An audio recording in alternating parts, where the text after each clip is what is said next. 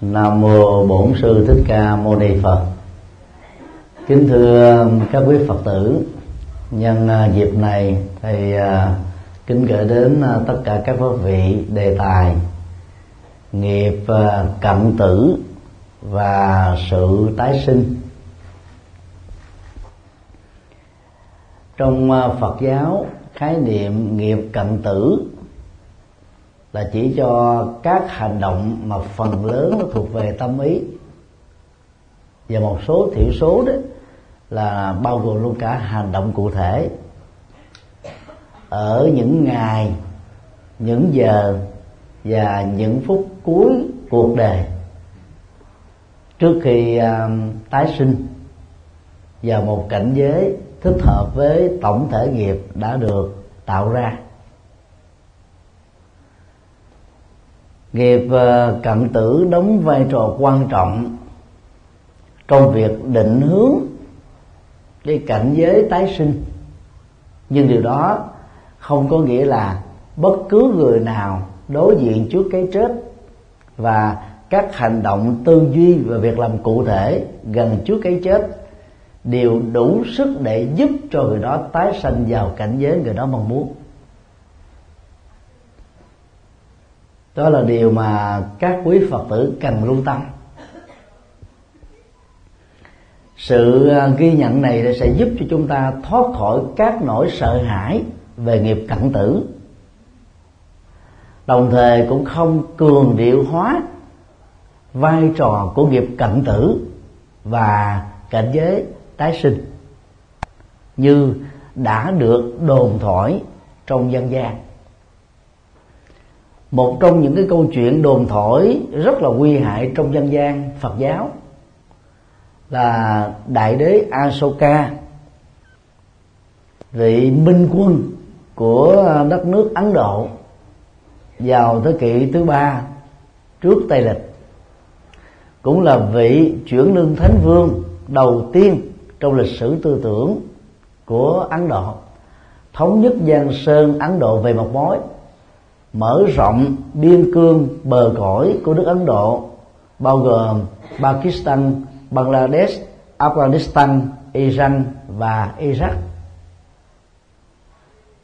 Ông cũng là vị minh quân cai trị đất nước theo nguyên lý chuyển lương thánh vương được Đức Phật à, giảng dạy trong các kinh Bali và Đại thừa tức là dựa vào chủ nghĩa pháp quyền à, lấy luật pháp để cai trị dân. Dựa vào chủ nghĩa chánh pháp tức là lấy chân lý phật để à, phát triển đất nước. Dựa vào chủ nghĩa đạo đức để làm nền tảng cho đất nước được sương minh. Nhưng mà lời đồn á, liên hệ đến đại đế Asoka này rất là mê tín và nó gây phản cảm rất lớn đó là người ta cho rằng đó ở um, tuổi um, gần uh, qua đời. Và những um, giờ phút cuối cuộc đời đó thì đại đế Asoka đã trỗi về cái tâm giận dữ. Cho nên cảnh giới tái sanh của ông ấy là làm con rắn độc. Đó là mê tín. Mục đích của những người à, truyền bá học thuyết này đó muốn nhấn mạnh đến cái vai trò quan trọng của nghiệp cận tử nhưng mà vì họ không hiểu rõ được luật nhân quả đức phật đã dạy, cho nên nó dựng ra một cái câu chuyện không kiểm chứng được. Và cái phản tác dụng của câu chuyện đó đó lên trên bề mặt nhận thức và lý tưởng sống của nhiều phật tử là rất lớn. Trên thực tế, người có công đóng góp cho phật pháp và phát triển đất nước Ấn Độ có một không hai như đại đế Asoka chắc chắn phải có cảnh giới tái sinh là cảnh giới lành. Chứ không thể trở thành con rắn độc được. Nhưng mà dân gian Trung Quốc cứ đồn thổi như thế.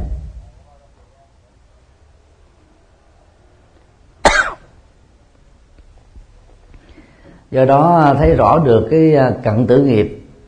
Nó à, tác động một phần nào đó để à, chúng ta nỗ lực làm chủ được các nghiệp cuối cuộc đời của mình.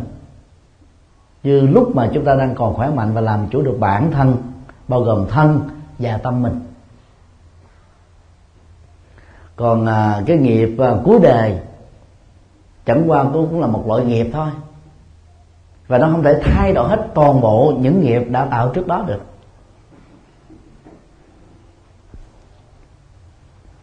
Và sau đây à, chúng ta sẽ khảo cứu một số tình huống cụ thể để thấy được cái à, tác dụng của nghiệp cận tử phù hợp với à, luật nhân quả và cảnh giới tái sinh được Đức Phật đã giảng dạy trong các kinh.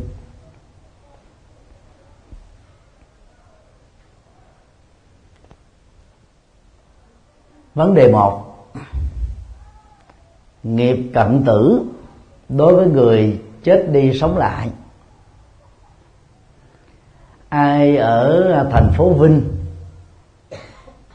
thuộc Nghệ An, cách Thanh Hóa này à, khoảng à, trên 150 cây số, thì biết à, đến sự kiện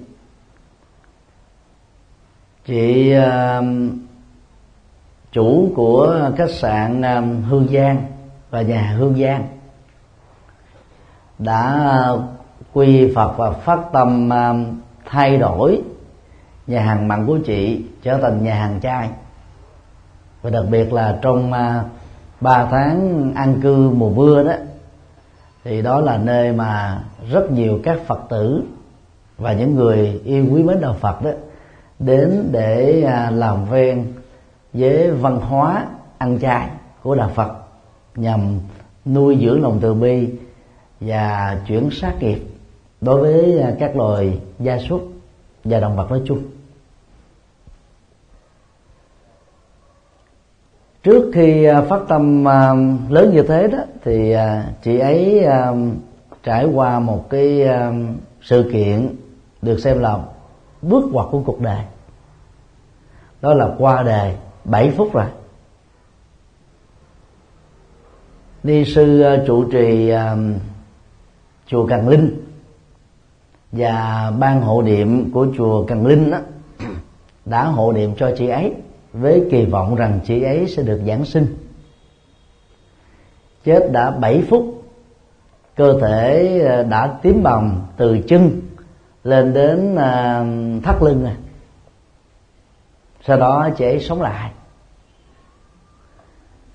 Và cái bệnh để dẫn đến cái chết của chị ấy đó là sơ gan cổ trướng rồi thêm những cái chứng bệnh bao tử theo dạng ung thư. Hầu như là lục phủ ngũ tạng của chị này đó là không còn chỗ nào để xài được nữa hết á.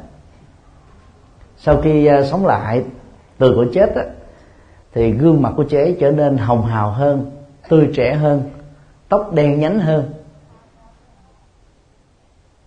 và trở thành một con người tích cực hơn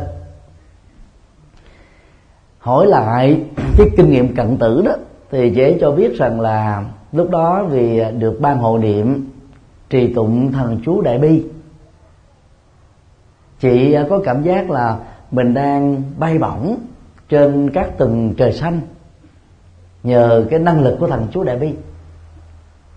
Và cảm thấy rất là nhẹ nhàng, thư thái, thảnh thơi.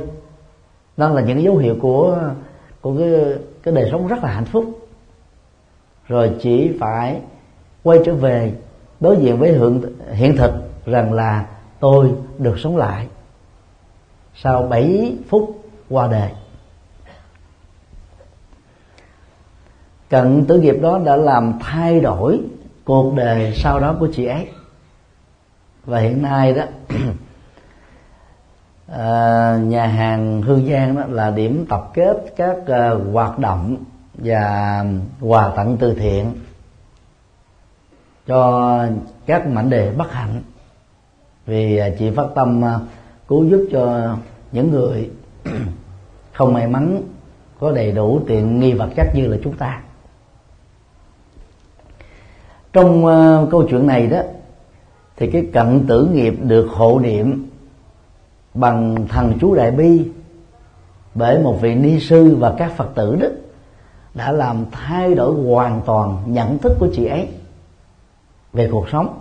Có thể trước đó chị ấy à, à, chỉ biết bận tâm đến bản thân mình và người thân thôi.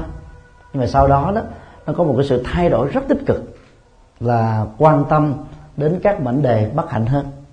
Thì thường à, đối diện trước cái chết hoặc là chết đi sống lại đó thì những thay đổi ở con người phần lớn là tích cực. Và nó chịu ảnh hưởng một phần không nhỏ từ cái cái cái trạng thái à, được à, hộ niệm là được quan tâm.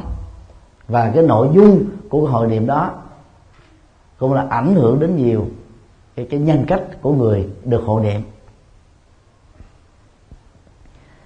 Thần chú đại bi trong đạo phật tịnh độ tông và mật tông đó, là nghệ thuật để giúp cho người thực tập đó phát triển lòng từ bi. Cái câu đầu tiên nhắc chúng ta về điều đó nam mô vô ngại đại bi. À, tức là phải làm sao để cho lòng đại bi của mình á không bị trở ngại không bị ngăn ngại không bị dừng lại không bị phá hủy. Khi cái nỗ lực từ bi chúng ta từ tư duy cho đến hành động đó đang được lan tỏa và mang lại niềm vui, nhổ lên nỗi khổ cho những người bất hạnh. Mặc dầu lúc đó chỉ chẳng hiểu cái năng lực của thần chúa đại bi là để làm tăng trưởng lòng đại bi, nhưng mà cảm nhận mấy tiếng đồng hồ chú đại bi và chết đi sống lại đó, thì cái năng lực đại bi đó bắt đầu ảnh hưởng đến chị ấy và làm cho chị ấy có một thay đổi rất là tích cực. Các cái thói quen à, trước đây của chị ấy vẫn tiếp tục diễn ra. Nhưng mà cái năng lượng đại bi đó đã làm cho chị ấy bắt đầu phát tâm làm từ thiện mà trước đó. Việc đó đó hầu như ít khi nào được chị ấy quan tâm. Như vậy là cái tác động ở đây là một tác động rất là tích cực. Và làm thay đổi được nhận thức, thay đổi được một lối sống. Đó là điều mà chúng ta có thể thấy được đối với những người chết đi sống lại. Còn đối với người chết luôn đấy, thì cái cảnh giới tái sinh của họ đó, theo đức phật trong các kinh, nó không bị lệ thuộc nhiều lắm bởi các hành động được chúng ta hộ niệm trước lúc chết, mà nó lệ thuộc hoàn toàn vào tổng thể các hành động của chúng ta đã sống trong một kiếp người. Sau khi à, tổng thể nghiệp đó đã trải qua tiến trình loại trừ các nghiệp đối lập với nhau.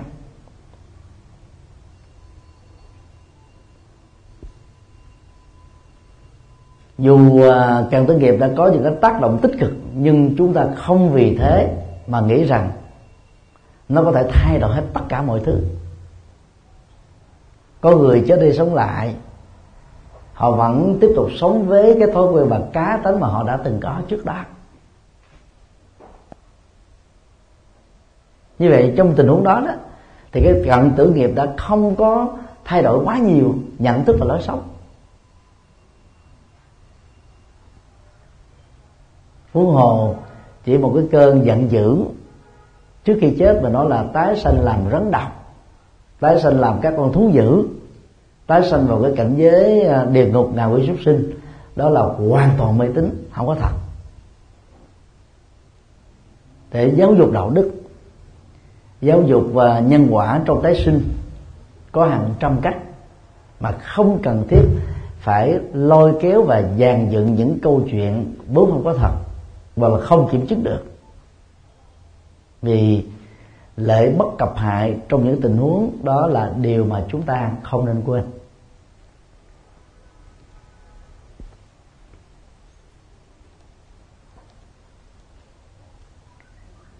Vấn đề hai.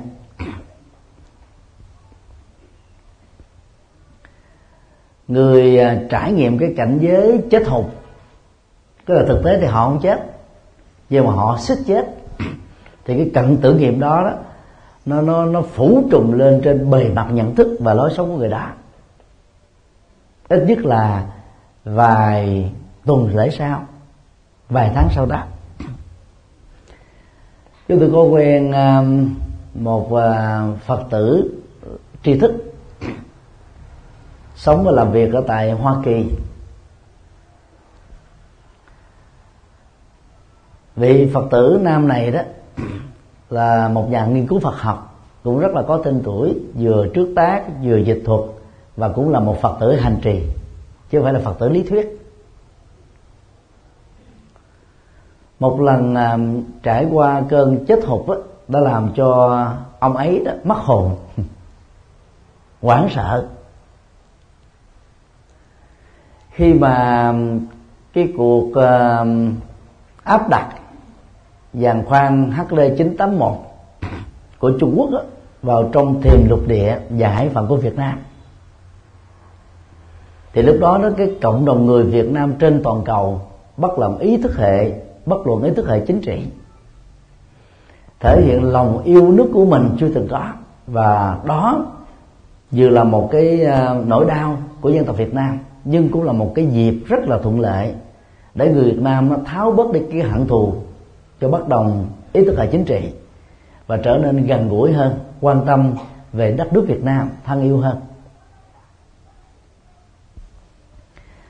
Ông ấy kể rằng là dù rất là bận rộn với công việc của mình, nhưng mỗi khi về tới nhà, sáu bảy tiếng đồng hồ, ông ấy dò hết kênh truyền hình này đến kênh truyền hình nọ để theo dõi các thông tin về sự kiện HD 981 đó.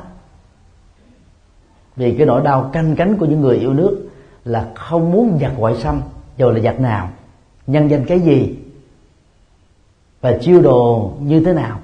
Xâm lấn cái độc lập chủ quyền về à, bờ cõi và hải phận thiêng liêng của Việt Nam.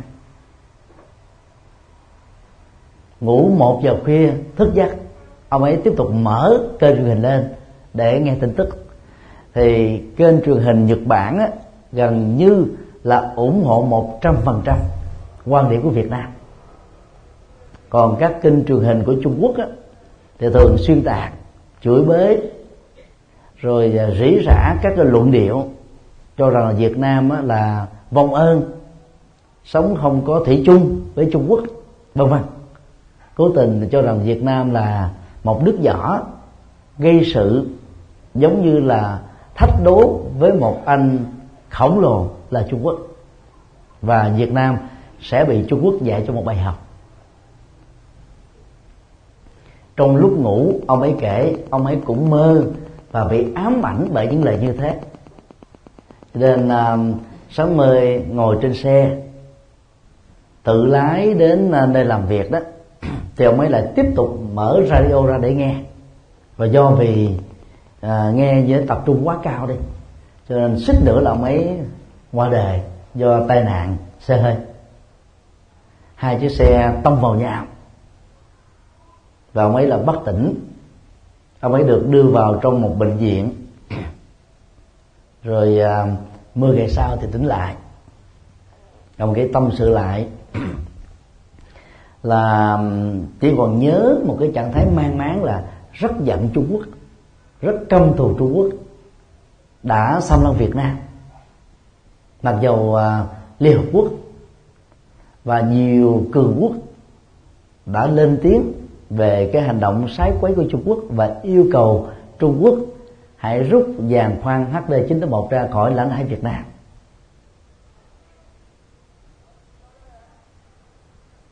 Và ông ấy có một cái nhận xét như thế này giá mà lúc đó đó tôi không may mắn mà chết thì có lẽ là tôi sẽ tái sanh về Việt Nam thôi. Đang khi ông ấy trong đời sống thực tiễn là không hề muốn sanh ở Việt Nam. Thì ông ấy rời khỏi Việt Nam bằng con đường vượt biên. Những năm đầu tiên sau năm 75 tại miền Nam Việt Nam. Và khi à, một người Việt Nam à, được định cư ở à, nước ngoài nhất là những nước tiên tiến về khoa học kỹ thuật. Điều kiện à, phát triển kinh tế đó là rất cao. Cái công bằng xã hội đó là dễ dàng được thực hiện đó. Thì ít khi nào người ta có cảm giác là quay trở về nước Việt Nam để sống, để đóng góp cho dân tộc và con người Việt Nam. Các cái ám ảnh về những cái năm tháng khó khăn nhất ở tại Việt Nam nó làm cho người vượt biên đó gần như chọn nơi mình ở làm quê hương thứ hai. Và cái hương thứ hai đó đó, mặc dầu không phải là nơi chôn nhau cắt rốn, nhưng lại có một cái ảnh hưởng to lớn đến cái cảnh giới tái sanh của người đó. Sau khi qua đời,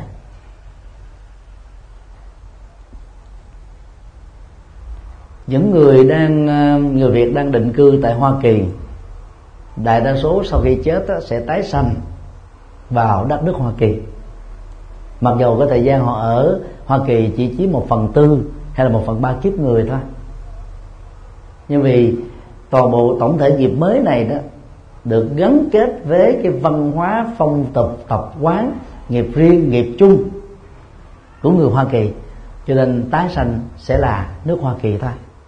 Tương tự những người Việt Nam đi vượt biên hoặc là à, hợp tác lao động hoặc là đi bằng con đường hôn nhân, định cư lâu năm, trở thành công dân của các nước ở tại châu Âu hay là Canada hoặc là Úc, thì sau khi qua đời đó, những người đó sẽ có cơ hội tái sanh làm công dân của những nước đó cao hơn là làm công dân của nước Việt Nam.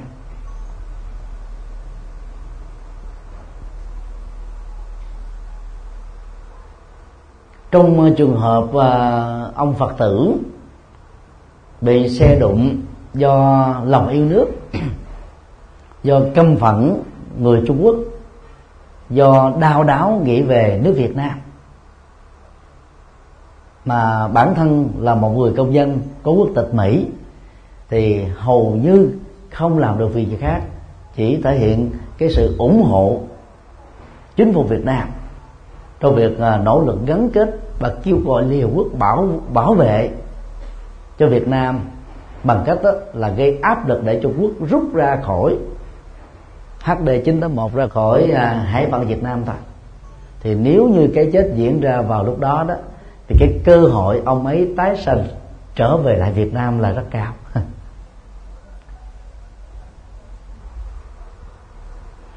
Nói một cách khác là cũng um, là những cái nghiệp cuối cùng của cuộc đời. Nhưng mà có trường hợp á, thì nó thôi thúc người ta.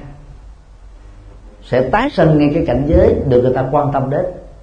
Nhưng mà có trường hợp thì nó không ảnh hưởng nhiều.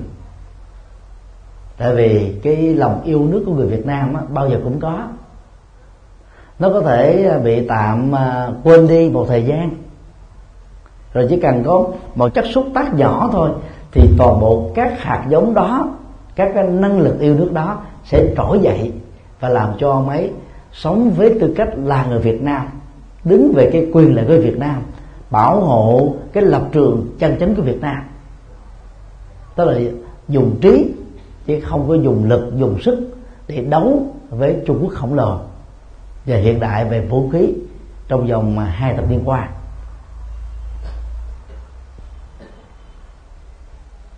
Như vậy là những gì mà con người chết hụt đó, đang nghĩ về, quan tâm đến, theo đuổi, mà bỗng nhiên cái chất diễn ra thành lình đó thì lúc đó nó góp phần chi phối ít nhiều cái cảnh giới tái sinh.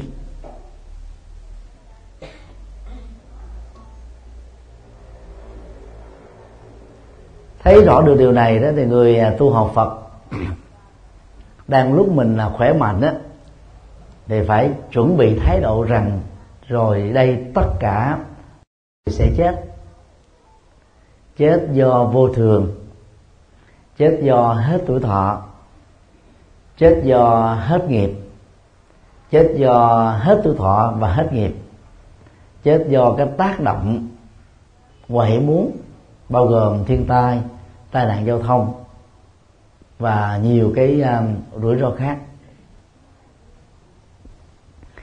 Ai luôn nhận thức được những điều này đó thì đang lúc chúng ta sống chúng ta không còn cái nỗi sợ hãi gì hết á. Và nếu cái chết nó diễn ra một cách uh, bất thình lình thì chúng ta cũng không bị rơi vào trạng thái tiếc nuối níu kéo hay là kháng cự lại với tiến trình của cái chết nhờ đó mà cái chết nó diễn ra thư thái hơn, nhẹ nhàng hơn và bình an hơn. Là đối với những người quá ghi kéo sự sống mà đang khi sống không được cho nên thường rơi vào cái trạng thái như là thần kinh thực vật hoặc là nằm mà tê bại liệt sụi, không ăn, không uống, thậm chí là không thuốc thang mà cũng không chết. Rồi trong những tình huống đó chúng ta có thể thấy là cái cái sự ghi kéo sự sống đó đã trì hoãn cái chết trong một vài trường hợp cụ thể chứ không phải là lúc nào nó cũng đạt được cái cái cái, cái năng lực đó. Năm 2014 đó, hàng không thế giới chứng kiến uh, những cái chết tập thể do rớt máy bay. Malaysia rồi gần đây um, Indonesia. Rồi điều đó nó, nó giúp chúng ta một cái nhận thức là khi mình đó, đặt lưng ngồi trên chiếc máy bay đó thì chúng ta chấp nhận rằng rủi ro cái chết tập thể trên không là có. Tương tự khi chúng ta đặt lưng mình lên cái ghế của chiếc xe hơi xe bus xe lửa xe honda xe đạp thì chúng ta cũng phải đồng thời chấp nhận rằng cái rủi ro tai nạn giao thông mà nặng nhất là chết người là có thật. Nhờ nhận thức được như thế đó, chứ không còn sợ hãi bất cứ cái gì nữa. Cùng lắm là chết thôi. Chết trước thì khỏi chết sau. Nó chỉ khác nhau là về thời gian thôi. Người sợ chết thì rất dễ chết, mà người không sợ chết thì sống dài lắm. các anh lính ờ, mới vào ờ, binh đoàn. Thì nhát và sợ chết lắm. Ẩn náu chỗ này, núp chỗ kia cản trọng chỗ nọ nhưng mà chết như rạ còn các tướng lãnh á không sợ chết. Tức là thậm chí là có thể ờ, chạy trước làng tên và mũi đạn mà vẫn sống nhăn răng đó. Cho nên đừng có nghĩ rằng là hãy à, sợ chết đó, thì cái chết nó không đến với mình. Thực ra đó sợ chết chừng nào cái chết nó diễn ra một cách đau đớn hơn chừng đó.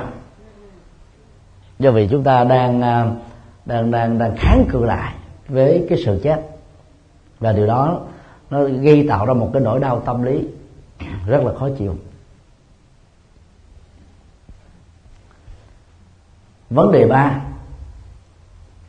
được hộ niệm trước khi chết. Những người theo tịnh độ tông kiểu trung quốc và đài loan đó, thì rất là tinh tấn trong việc hộ niệm những người chuẩn bị qua đời. Có khi à, vài ngày liên tục, vài tiếng liên tục. Và sau đó, từ thời điểm à, nhập liệm cho đến lúc à, hạ quyệt hay là làm lễ hỏa thiêu đó các ban hộ niệm tịnh độ tông đó rất là tích cực. Phân công nhau, hộ niệm ngày và đêm không dứt. Niềm tin mà họ thường à, dựa vào đó là bằng cách thức làm như thế này đó, người chết sẽ được giảng sanh tây phương.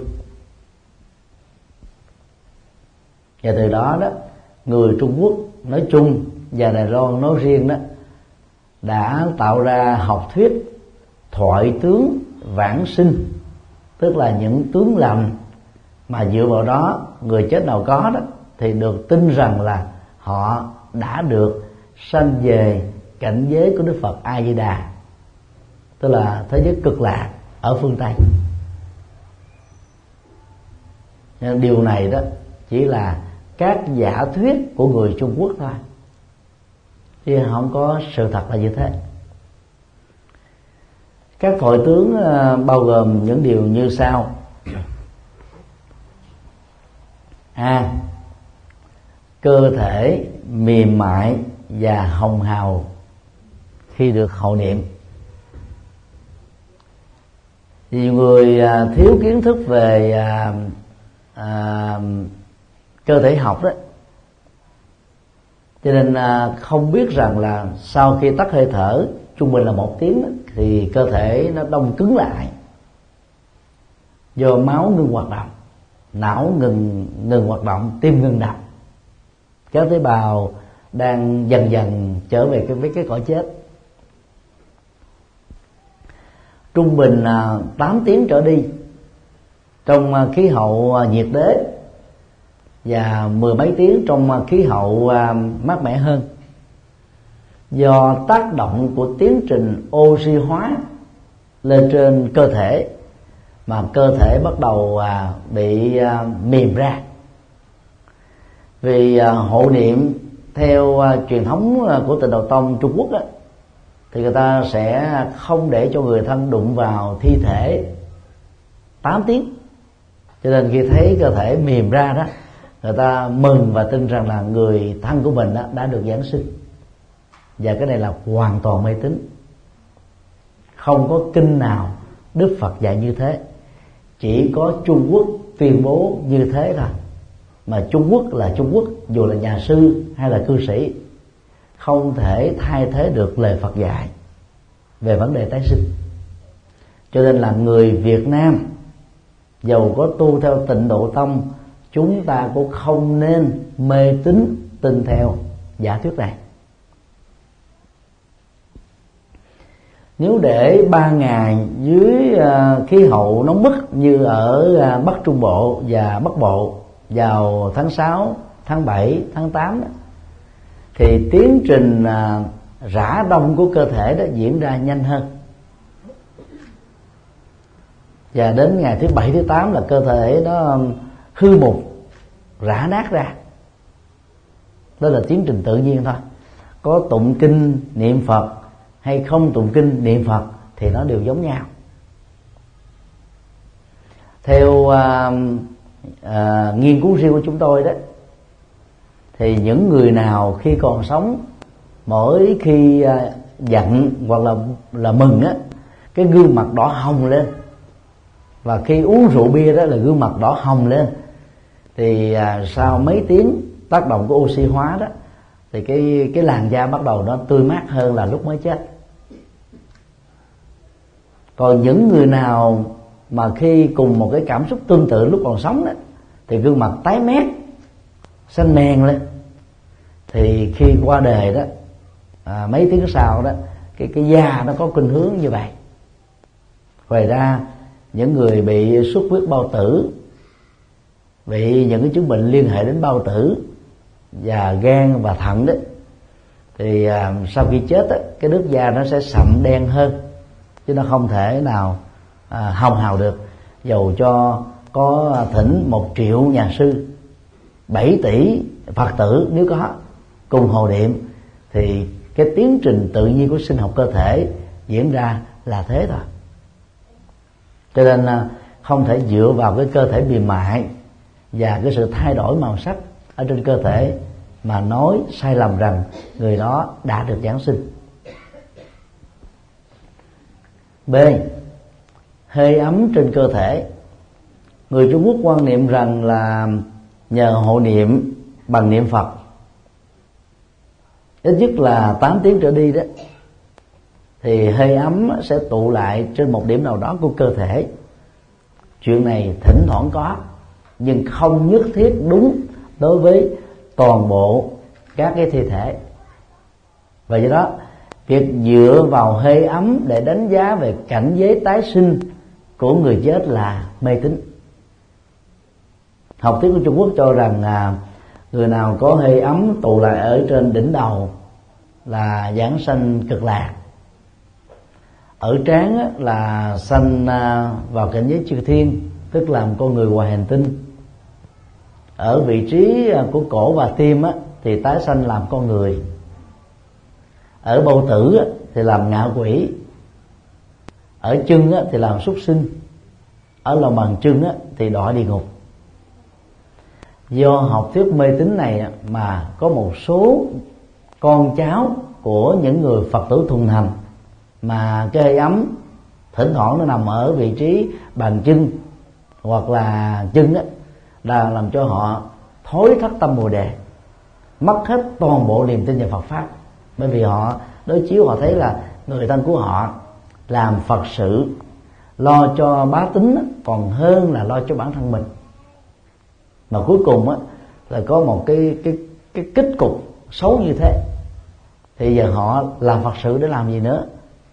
Độ sinh làm cái gì nữa cho mệt?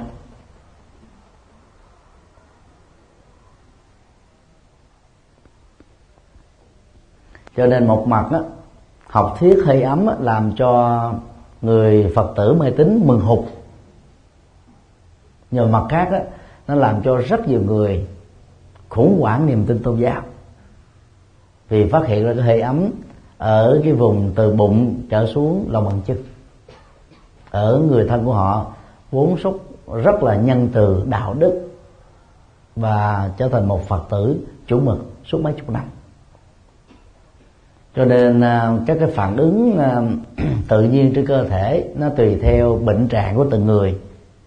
Mà thỉnh thoảng hơi ấm nó tụ ở chỗ này hay là tụ ở chỗ khác. Chúng ta nên hiểu đơn giản, hơi ấm là hơi ấm hơi ấm không là dấu hiệu của cái gì. Và cho nên, hãy quên nó đi. Đừng tin vào nó. Đừng để cho nó làm cho mình bừng hụt hay là sợ hãi, vô ích.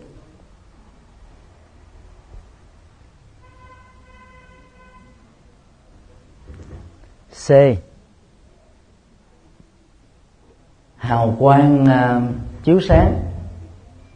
Cũng theo học thuyết của Trung Quốc á, nhờ hộ niệm một cách biên mật mà một số trường hợp đó người ta thấy xung quanh cái ngôi nhà mà thi thể của người chết đang được đặt để đó bỏ hào quang. Hoặc là một vài người ở trong ngôi nhà đang làm công tác hộ niệm người thân của người chết đó thấy hào quang chiếu rọi, chiếu soi và tin rằng là Phật A Di Đà đến phóng hào quang tiếp dẫn hương linh về Tây phương tịnh độ. Điều này là hoàn toàn mê tín. Hiện tượng quan học diễn ra trên thế giới này không phải là ít. Bất cứ một tích tắc nào trên hành tinh này cũng có nhiều điểm trên địa cầu do cái tác động của ánh sáng mặt trời và các cái quặng mỏ kim loại ở dưới lòng đất và cái cái cái không gian xung quanh đó mà thỉnh thoảng nó tạo ra cái cầu vòng năm sắc. Người mê tín nói rằng đó là hào quang hoặc là một cái à, cầu vòng một màu trắng. Người mê tín cũng gọi đó là hào quang ở à, đỉnh nhà A, ở à, đỉnh núi B, ở vị trí C. Đó là cái tương quan quan học giữa trời và đất thôi. Chẳng có phật nào bồ tát nào hóa hiện dưới hình thức hào quang cả.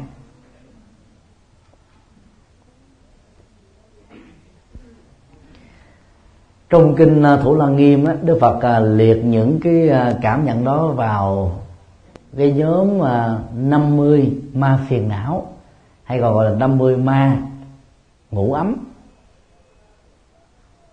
Ngủ ấm là từ à, gọi khác của ngủ uẩn, bao gồm thân thể, cảm giác, tri giác, tâm tư, nhận thức. Người ta dễ dàng bị hoang tưởng hoặc là vọng tưởng liên hệ đến một trong năm nhóm này. Và mỗi nhóm nó gồm có 10 loại nhận thức sai lầm. Cho nên gọi chung là năm chục loại ma phiền não. Và ai thấy đức phật à, phóng học quan tiếp dẫn so đầu vân vân thì cái đó kinh thủ lăng nghiêm gọi là vọng tưởng và cần phải vượt qua. Cho nên không nên mừng những thứ đó. Cái đó có gì đâu mừng.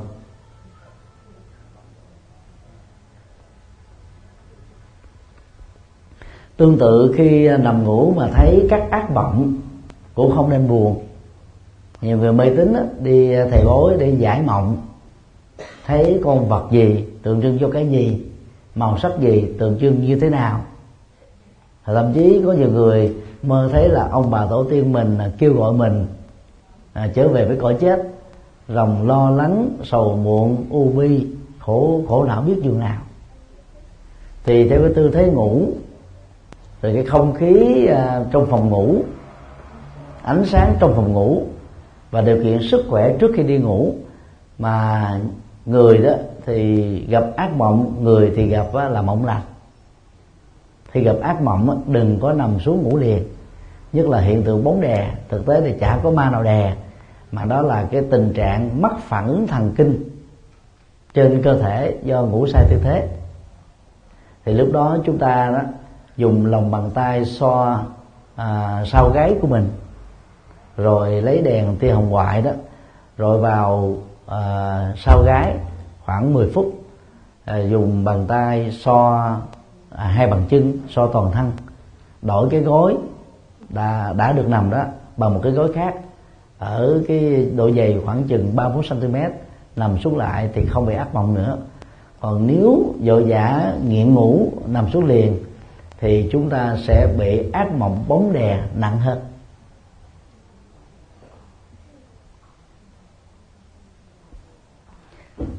Nói chung là đó là những dữ liệu mà chúng ta không nên tin vào như là dấu hiệu của giảng sanh tây phương. Như vậy, người tu tịnh độ dựa vào đâu để biết rằng là mình có thể được giảng sinh hay không? Và người thân của mình được điều đó hay không? Lời khuyên của chúng tôi là các quý phật tử nên dựa vào kinh a di đà. Kinh nền tảng mà theo đó tịnh độ tông đã được xây dựng và phát triển. Trong kinh a di đà đó, có năm điều kiện để được giảng sinh, được phật nêu ra. Ba điều đầu đó, có đoạn văn bằng chữ hán như thế này. Bất dĩ, thiểu thiện thiện căn, phước đức, nhân duyên, đắc sanh bị quốc tạm dịch sát nghĩa là không thể lấy căn làm ít, công đức ít nhân duyên tốt ít mà kỳ vọng sanh về tây phương cực lạc. Và chúng ta đảo ngữ lại, muốn sanh về theo cực lạc đó, thì ba yếu tố đều rất quan trọng là căn lành lớn, công đức lớn, nhân duyên tốt lớn. Căn lành lớn trong Phật học đó, không phải là biết ăn chay biết niệm Phật, biết lại Phật, biết đi chùa. Đó là căn lành nho nhỏ thôi còn căn lành lớn theo những cái Đức Phật trong kinh đó đó là vượt qua được tham ái, sân hận, si mê, cố chấp. Bốn cái gốc rễ đó là rất nguy hại, nó được xem là bốn độc tố. Và ai chịu quá được nó đó thì người đó đã chứng được tam quả a la hán rồi.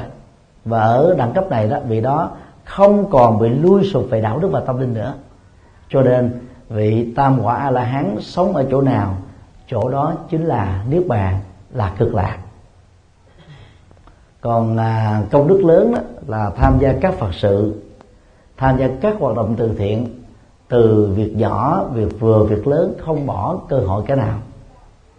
Chứ còn suốt ngày chỉ biết lại phật niệm phật tụng kinh trì chú thì đâu có công đức. Ngoài cái cái cái phước có trí tuệ ngoài cái phước được tôn kính. Ngoài cái phước là tâm mình được bình an, không loạn động, không giao dục sống trong lúc đó. Thì những cái phước tài sản, phước tuổi thọ à, phước giàu sang, phước phú quý, nó không có tương thích.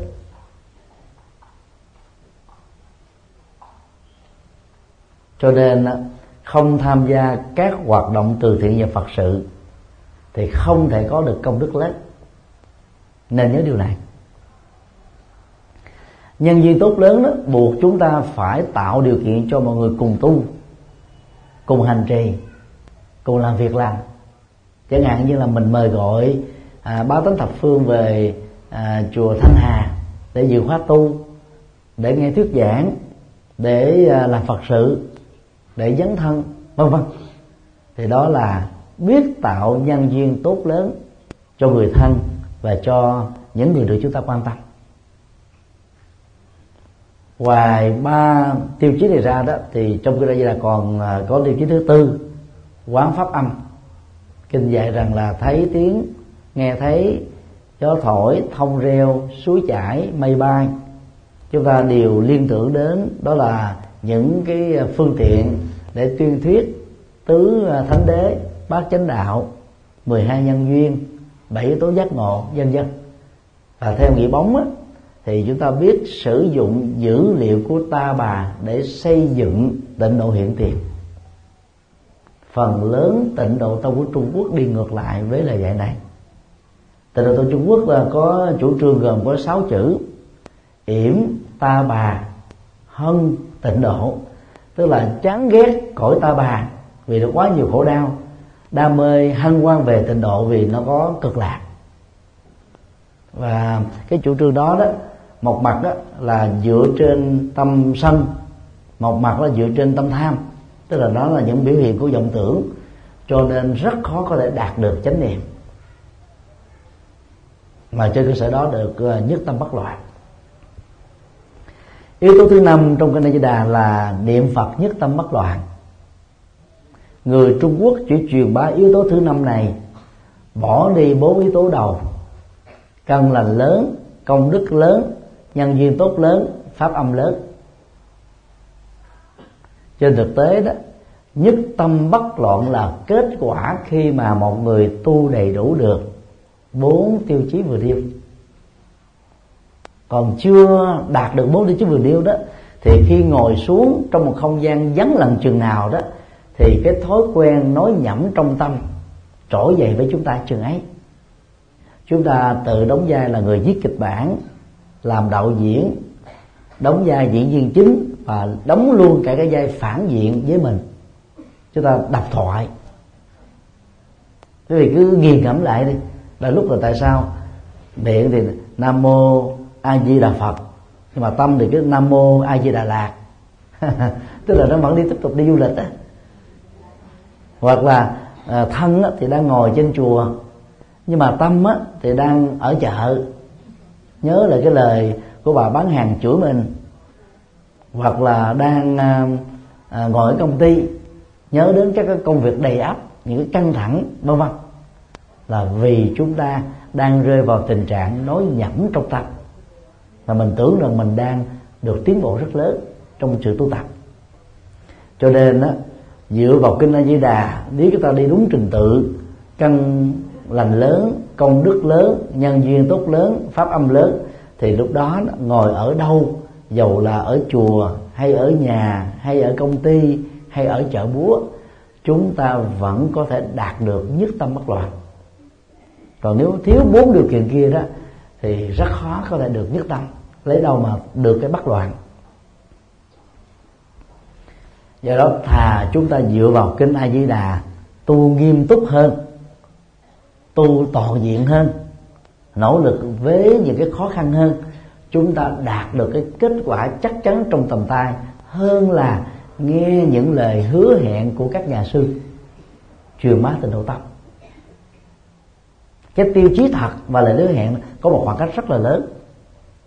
Thà các quý phật tử biết rõ à, muốn sanh được tây phương tôi phải nỗ lực làm đầy đủ cả năm phương diện. Chúng ta nỗ lực đúng có thể chậm. Nhưng mà bước nào là nó chắc chắn bước đó. Còn hơn là chúng ta mừng hụt bởi chúng ta đang ăn những chiếc bánh vẽ mà bánh vẽ thì không có giá trị làm chúng ta no thật. Lời phương tiện của các vị truyền bá tịnh độ tông, chúng tôi tạm gọi là bánh vẽ. Còn năm tiêu chí trong kinh A Di Đà được Phật thích ca giảng dạy, được gọi là chiếc bánh thật ăn bánh thật mới bổ, còn ăn bánh vẽ chỉ tức thôi. Chảy nước miếng. Tiết dịch vị ra nhưng mà không không ăn được cái gì. Mừng hụt rồi. và thấy rõ được điều này đó, thì người tu ra tịnh độ tông phải tu nghiêm túc hơn, tu có trách nhiệm hơn, có phương pháp hơn, đầy đủ hơn, hệ thống hơn. Thì dầu chúng ta chưa giác ngộ giải thoát gì. Mỗi thời gian trôi qua của sự tu như thế đó làm chúng ta cảm thấy hân hoan, hạnh phúc, hài lòng. Còn việc vãng sanh được hay không á, nó không phải do sự hộ niệm, cũng không phải do chúng ta cầu nguyện, cũng không phải do các đức phật ban ơn tứ, tiếp độ chúng ta, mà nó do hoàn toàn công đức chúng ta tạo dựng nó có tương đương hay không. Hãy nên nhớ điều này đức phật là người chủ trương công bằng xã hội đầu tiên trong lịch sử tư tưởng của nhân loại. Đức phật đã phá chủ nghĩa giai cấp. Đức phật phê phán sự phân biệt đối xử nam trọng nam khinh nữ. Thế kỷ thứ 17 phương Tây mới biết đến các học thuyết này. 26 thế kỷ trước, Đức Phật đã chủ trương như thế rồi. Cho nên Đức Phật không thể cả để rằng là ai nương vào mình, niệm danh hiệu mình tha thiết với mình, cầu xin mình, lại lục mình, thì mình mới độ. Còn những người khác không được như thế, thì không độ đến. Thế như vậy cũng giống như là những người bao che trong xã hội, mà bao che bây giờ nó trở thành là cái cái tội nghiêm trọng. Theo luật pháp, đức phật không bao che. Và đức phật đã khẳng định trong rất nhiều bài kinh, chức năng chính của ngài là đạo sư chỉ đường đó. Đức phật không ban thành quả giác ngộ cho chúng ta. Đức phật không tu thế cho chúng ta. Đức phật chỉ chúng ta con đường đúng, có hệ thống, mà hễ ai đi, dầu lớn hay nhỏ, dầu nam hay nữ, dầu màu, da sắc tộc gì, cũng đều có kết quả giống nhau.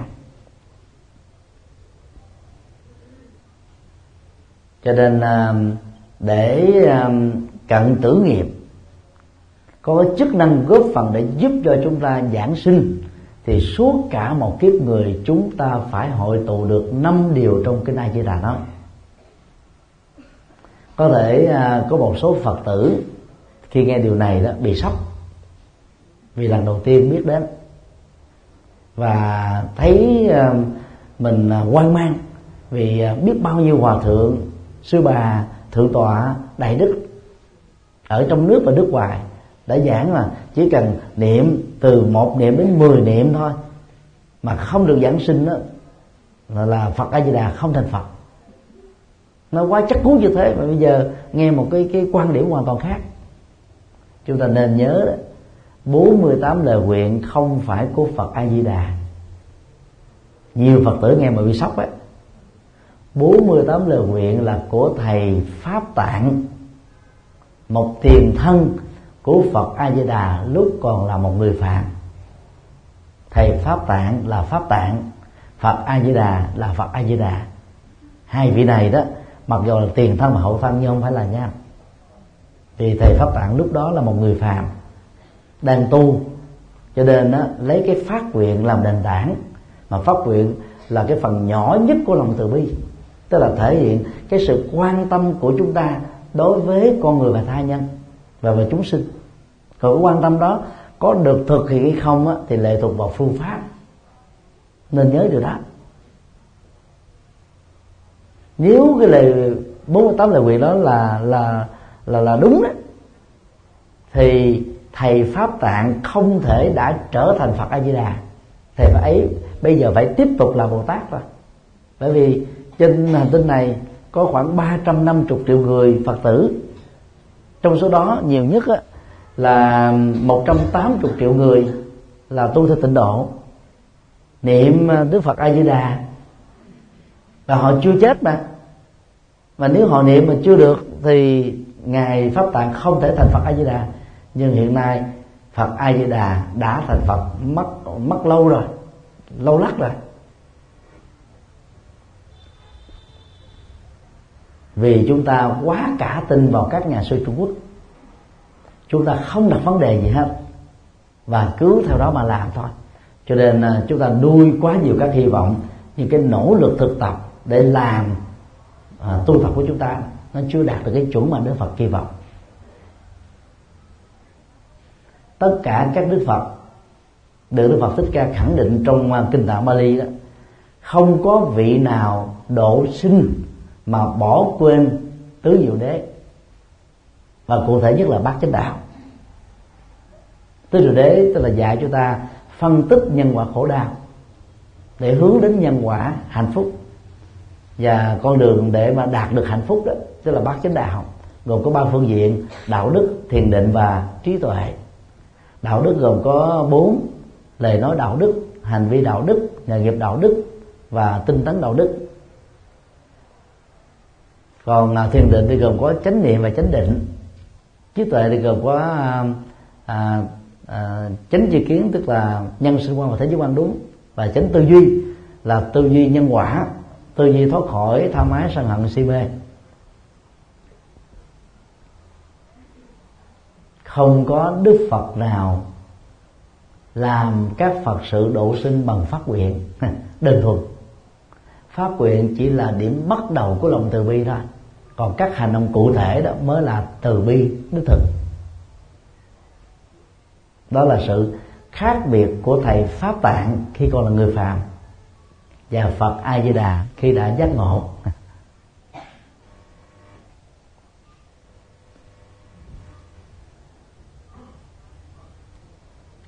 Điều bốn, những chuẩn bị um, khi lâm chung. Lâm chung là khái niệm phật học trung quốc chỉ cho kề cận cái chết. Đối diện trước cái chết đó, thì à, tâm lý của con người rối bời nếu không có thói quen làm chủ cảm xúc và thái độ sống. Chúng ta rối bời cảm xúc vì à, chúng ta sợ rằng trước cảnh xa ly tử biệt á, chúng ta phải vẫy tay chào vĩnh viễn những người thân thương nhất bao gồm vợ chồng cha mẹ con cái anh chị em bè bạn người cộng sự những người đã gắn bó hạnh phúc và khổ đau trong cuộc đời của chúng ta. Không phải chỉ đơn thuần vài năm mà đến lúc có tình huống đến vài chục năm. Cái tiếc nuối đó, nó làm cho chúng ta bệnh rịnh rất là khó tách rời. Chúng tôi tạm à, lấy hình ảnh à, tiễn đưa một người thân đi nước ngoài. Là ví dụ để thấy cái cái quyến liếm của người gần chết đó, đối với người thân của mình. Một số à, phi trường á, cho phép chúng ta tiễn đến cái phòng cách ly. Về sau đó người ta chúng ta sẽ đi vào bên trong mà mình chỉ nhìn thấy họ qua cái tấm kiến của cái phòng cách ly thôi. Một bên á, thì vẫy tay chào để ra đi. Còn cái bên còn lại đang lúc đưa tiễn đó thì nhỏ trên gương mặt của mình những giọt nước mắt xúc động. Mai đó là chỉ đi từ nước này sang nước khác và còn cơ hội gặp nhau vài năm sau hoặc là vài tháng sau mà người ta còn xúc động quyến luyến nhau đến thế. Thì khi mà vẫy tay chào một bên là tiếp tục sống một bên đó, trở thành thiên cổ thì rất nhiều người lầm nhận rằng chết là hết. Cho nên đó, dòng cảm xúc đó dâng trào lớn nhất nhất là những người mang cho mình hạnh phúc đóng góp cho mình được thành công một cách là vô vụ lệ thì sự ra đi của họ đó làm cho chúng ta tiếc nuối lắm buồn khổ lắm thương tình lắm. Và người Trung Quốc đã cường điệu rằng nếu như lúc đó đó mà người à, thân đó quyến liếng khóc lóc quá mức đó, thì người chết không tái sinh được. Thực tế nó chỉ làm cho người kia động lòng thôi. Chứ còn tái sinh đó là lệ thuộc vào nghiệp. Chứ không lệ thuộc, không tỷ lệ thuận với cái cảm xúc của người sống tận cái chết.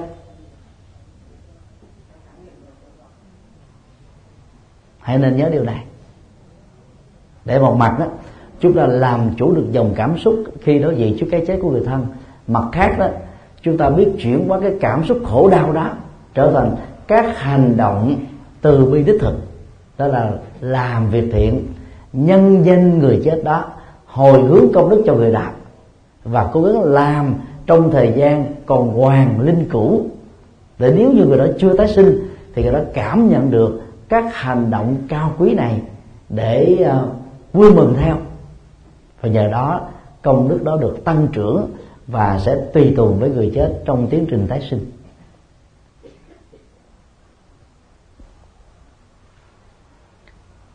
Trong kinh na tiên có một ẩn dụ nói về cái quy luật tái sinh và cảnh giới tương đương.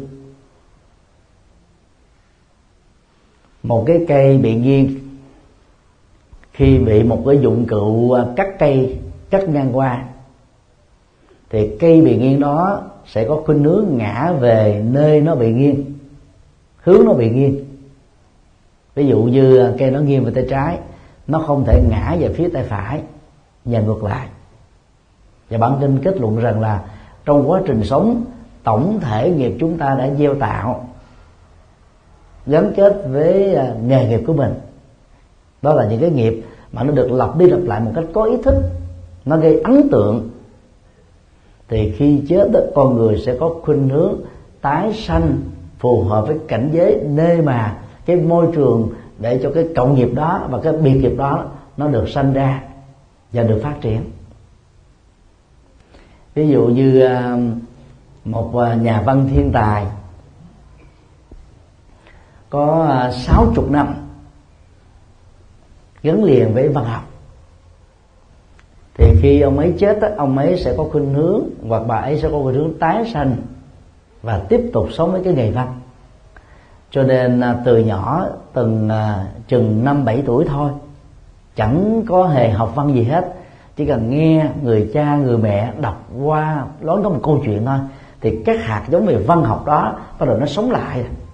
Nó phát triển rất là nhanh. Và làm cho cô cậu bé ấy trở thành là thành đồng về lĩnh vực văn. Còn là một nhà dịch thuật, mấy chục năm gắn bó với nghề, để lại hàng trăm dịch phẩm, thì sau khi chết năm bảy tuổi thôi, tức là khoảng năm sáu năm sau thôi cô cậu bé ấy đã trở thành là thiên tài về dịch thuật.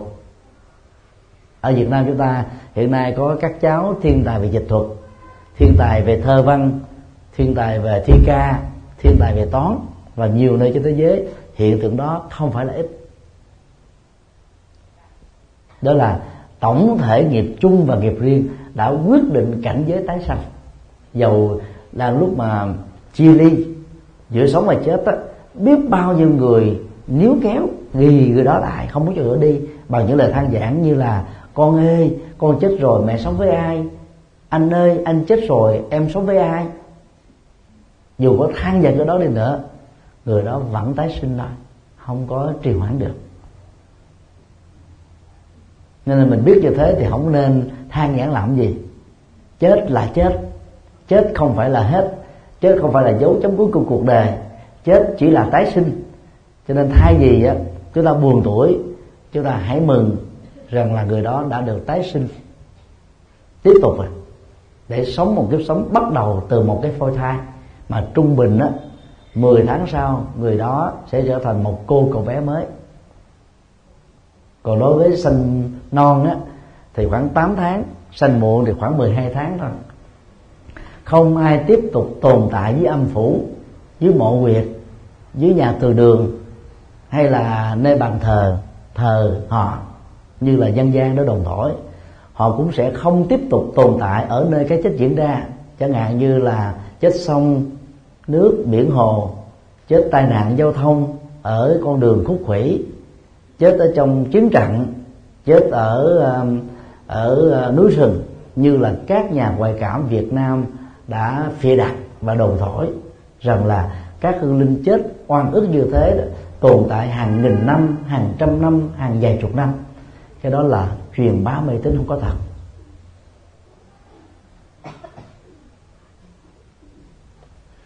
Việc tìm được hài cốt của người chết là dựa vào sơ đồ mộ chí của quân đội.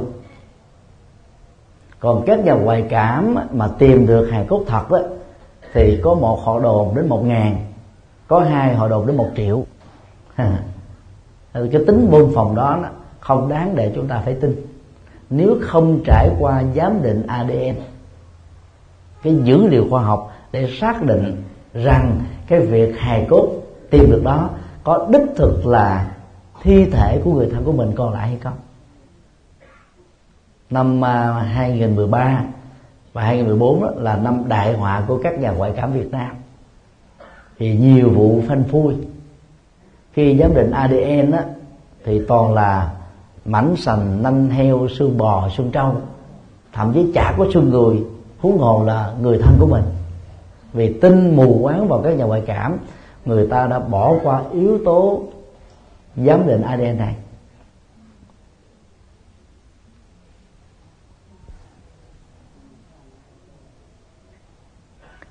Cũng trong kinh à, Na Thiên á, có một à, ảnh dụ khác một tử tù sinh à, với à, người giám ngục ba ngày trước khi chết về thăm cha mẹ già và vợ con. Người à, à, thẩm phán mới nói rằng vì luật nước tôi không được quyền làm việc này dầu tôi rất có thiện cảm với anh. Tử tù này nỉ nếu vì lý do sợ tôi trốn ngục, trong lúc về nhà, thì hãy cho xiềng xích chân tay tôi bằng các dây xiềng xích khó mở nhất.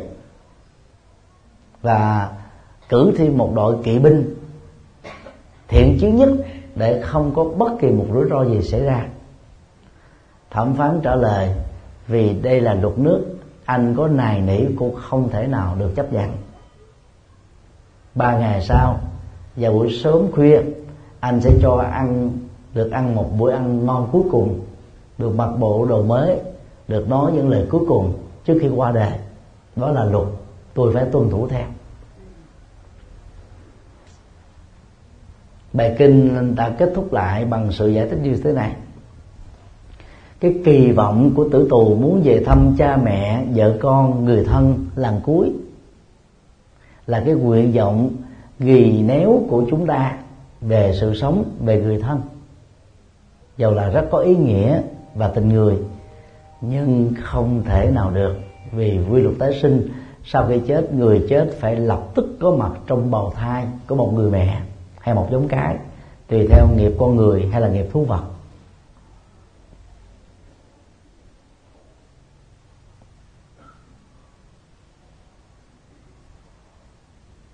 Và đoạn kinh vừa nêu cho chúng ta một nhận thức rằng là sau khi chết là con người lập tức tái sinh.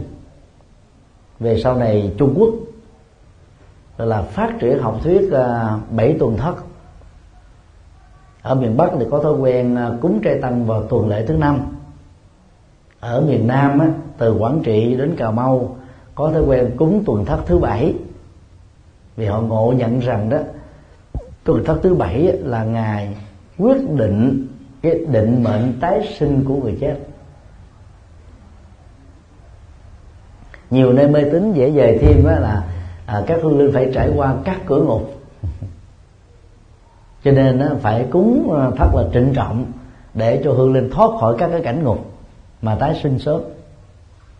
Thực tế đó bảy tuần thất chỉ là cúng phòng hờ thôi người tây tạng đó còn dễ dày thêm là mỗi một tuần thất đó hương linh sẽ chết đi sống lại một lần. Và cũng như thế đó là để giải nghiệp cho hương linh để sau đó hương linh mới được tái sinh. Đại đa số là tái sinh ngay lập tức thôi vài giây sau vài phút sau. Còn những người nào mà cái nghiệp sự sự sự sống đó, mà chưa kết thúc đó, thì thỉnh thoảng có thể hai tuần thất ba tuần thất bốn tuần thất nhưng mà nhiều nhất là bảy tuần thất thì dựa vào à, hai học thuyết vừa nêu đó thì việc mà các nhà ngoại cảm nói rằng là họ đối thoại được với các hương linh chết đã lâu chúng ta biết là tuyên bố rỗng không có sự thật. Là phật tử tuyệt đối chúng ta không nên tin vào các nhà ngoại cảm không nên lệ thuộc vào các nhà ngoại cảm. Công việc của phật tử là gì? Tổ chức khóa lễ cầu siêu. Ta đến chùa nhờ thầy, nhờ sư cô và ban hộ niệm làm công việc đó. Sau khi à, lễ tống tán được kết thúc rồi đó, chúng ta hãy quay trở về lại với cái cuộc sống thường nhật và quên nỗi khổ niềm đau của sanh ly tử biệt đi. Vì không phải do chúng ta sầu khổ, khóc lóc van sinh mà người chết có thể sống lại hoặc là do chúng ta phớt lờ chuyện đó mà người chết không được tái sinh. Thậm chí không cần một khóa lễ cầu siêu nào một thầy kinh nào một cái lời niệm phật gì người chết vẫn phải tái sinh theo nghiệp thôi. Còn là phật tử đó thì chúng ta phải chú trọng đến cái trợ niệm à, trước khi chết để chúng ta giúp cho cái cận tử nghiệp của người gần chết đó, được thư thái nhẹ nhàng bình an không sợ hãi không lo lắng không quản quản loạn. Để nhờ đó khi sinh ra ở trong một kiếp sống mới đó người đó được cái, cái tâm điềm tĩnh thản nhiên trước các biến cố để có thể tìm ra được giải pháp thích đáng nhanh chóng và dứt điểm. Giá trị của hộ niệm là để tạo ra một cái chết bình an chứ không phải là có thể đưa một người à, từ một cõi phàm để sanh về tây phương tịnh độ như đã được đồn thổi bởi người trung quốc. Nếu nhờ hộ niệm mà giảng sanh tây phương được đó mà không à, tính đến năm điều ở trong cái đa Di Đà thì những người nhà giàu sẽ có người thân giảng sanh tây phương nhiều nhất. Thì họ sẵn sàng mời 10 chùa hai chục chùa ba chục chùa mời đó nhiều cái nhóm hộ niệm đến để làm việc đó.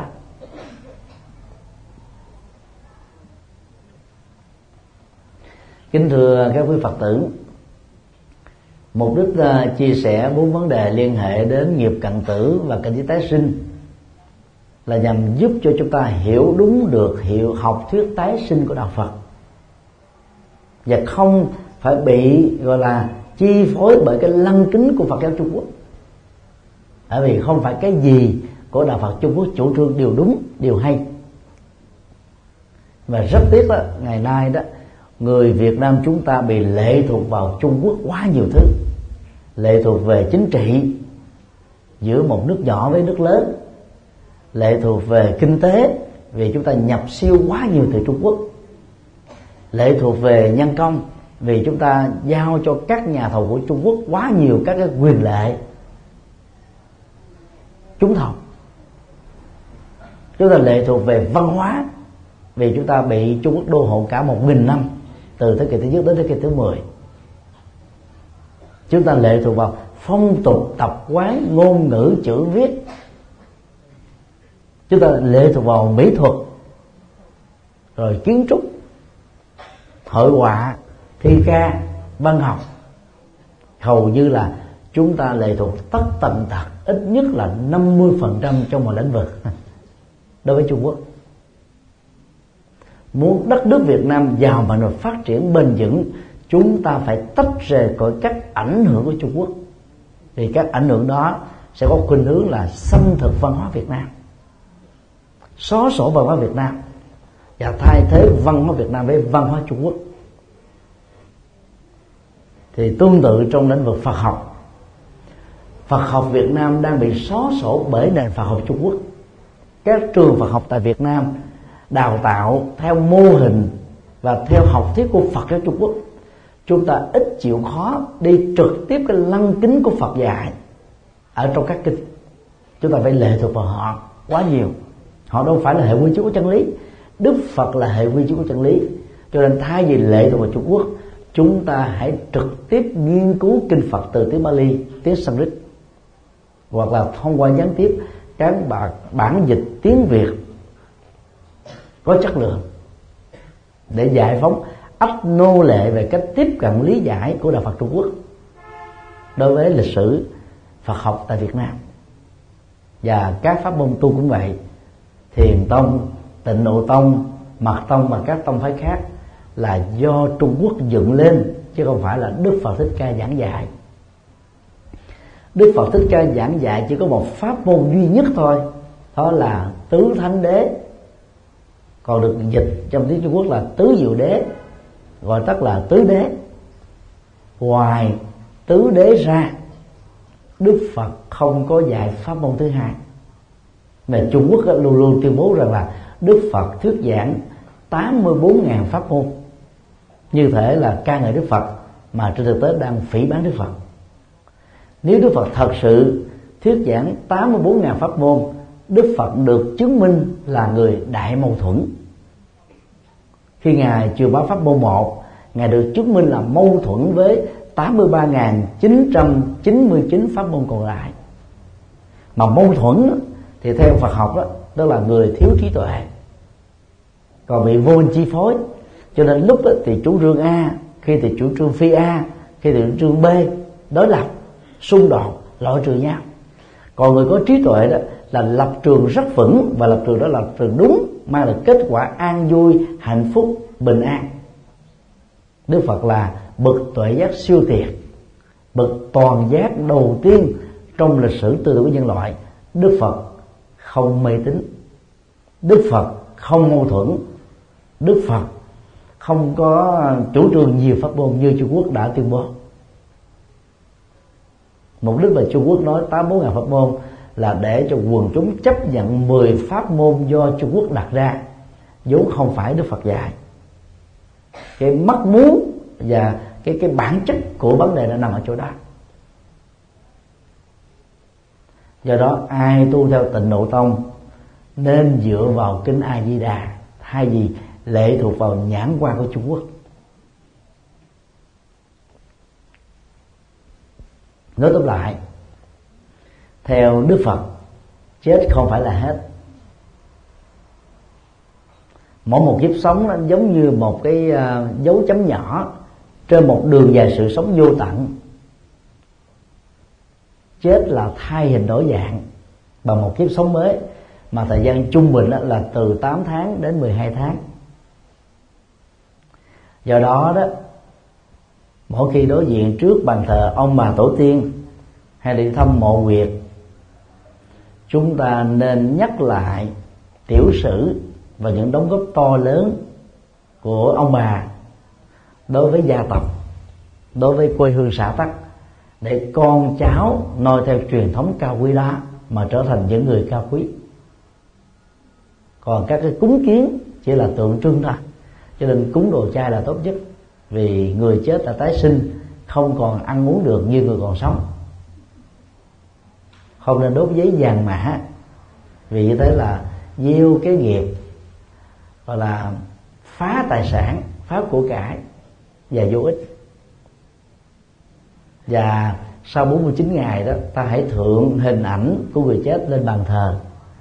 Không để tiếp tục bàn thờ riêng nữa. Ngày 30 Tết đó, không rước ông bà về vì ông bà đã tái sanh mất đất rồi, mà chỉ làm để tưởng niệm ông bà. Ngày mùng 4 không cần phải tiễn ông bà đi, vì tái sanh mất rồi còn đâu mà tiễn. Cho nên dịp tết chúng ta nhắc nhở con cháu về ông bà. Thì con cháu sẽ hiếu kính với chúng ta, vì mình là người làm gương nhớ ông bà tổ tiên như thầy còn sống cái cái giá trị đạo đức của cái cái tục nhớ ông bà tổ tiên là mong muốn con cháu nó nhớ mình, nó tôn kính với mình. Cốt lõi của vấn đề nằm ở chỗ này. Chứ không phải là ăn uống. Rồi tiễn đưa mời gọi dân dân. Có nhiều người nhiệt tình đến độ cứ mỗi bữa cơm, cứ mời mời ông, mời bà về ăn cơm với con. Còn đâu nữa ăn cơm. à, kính chúc uh, các quý phật tử được an lành trong chánh pháp và tâm trong cuộc đời.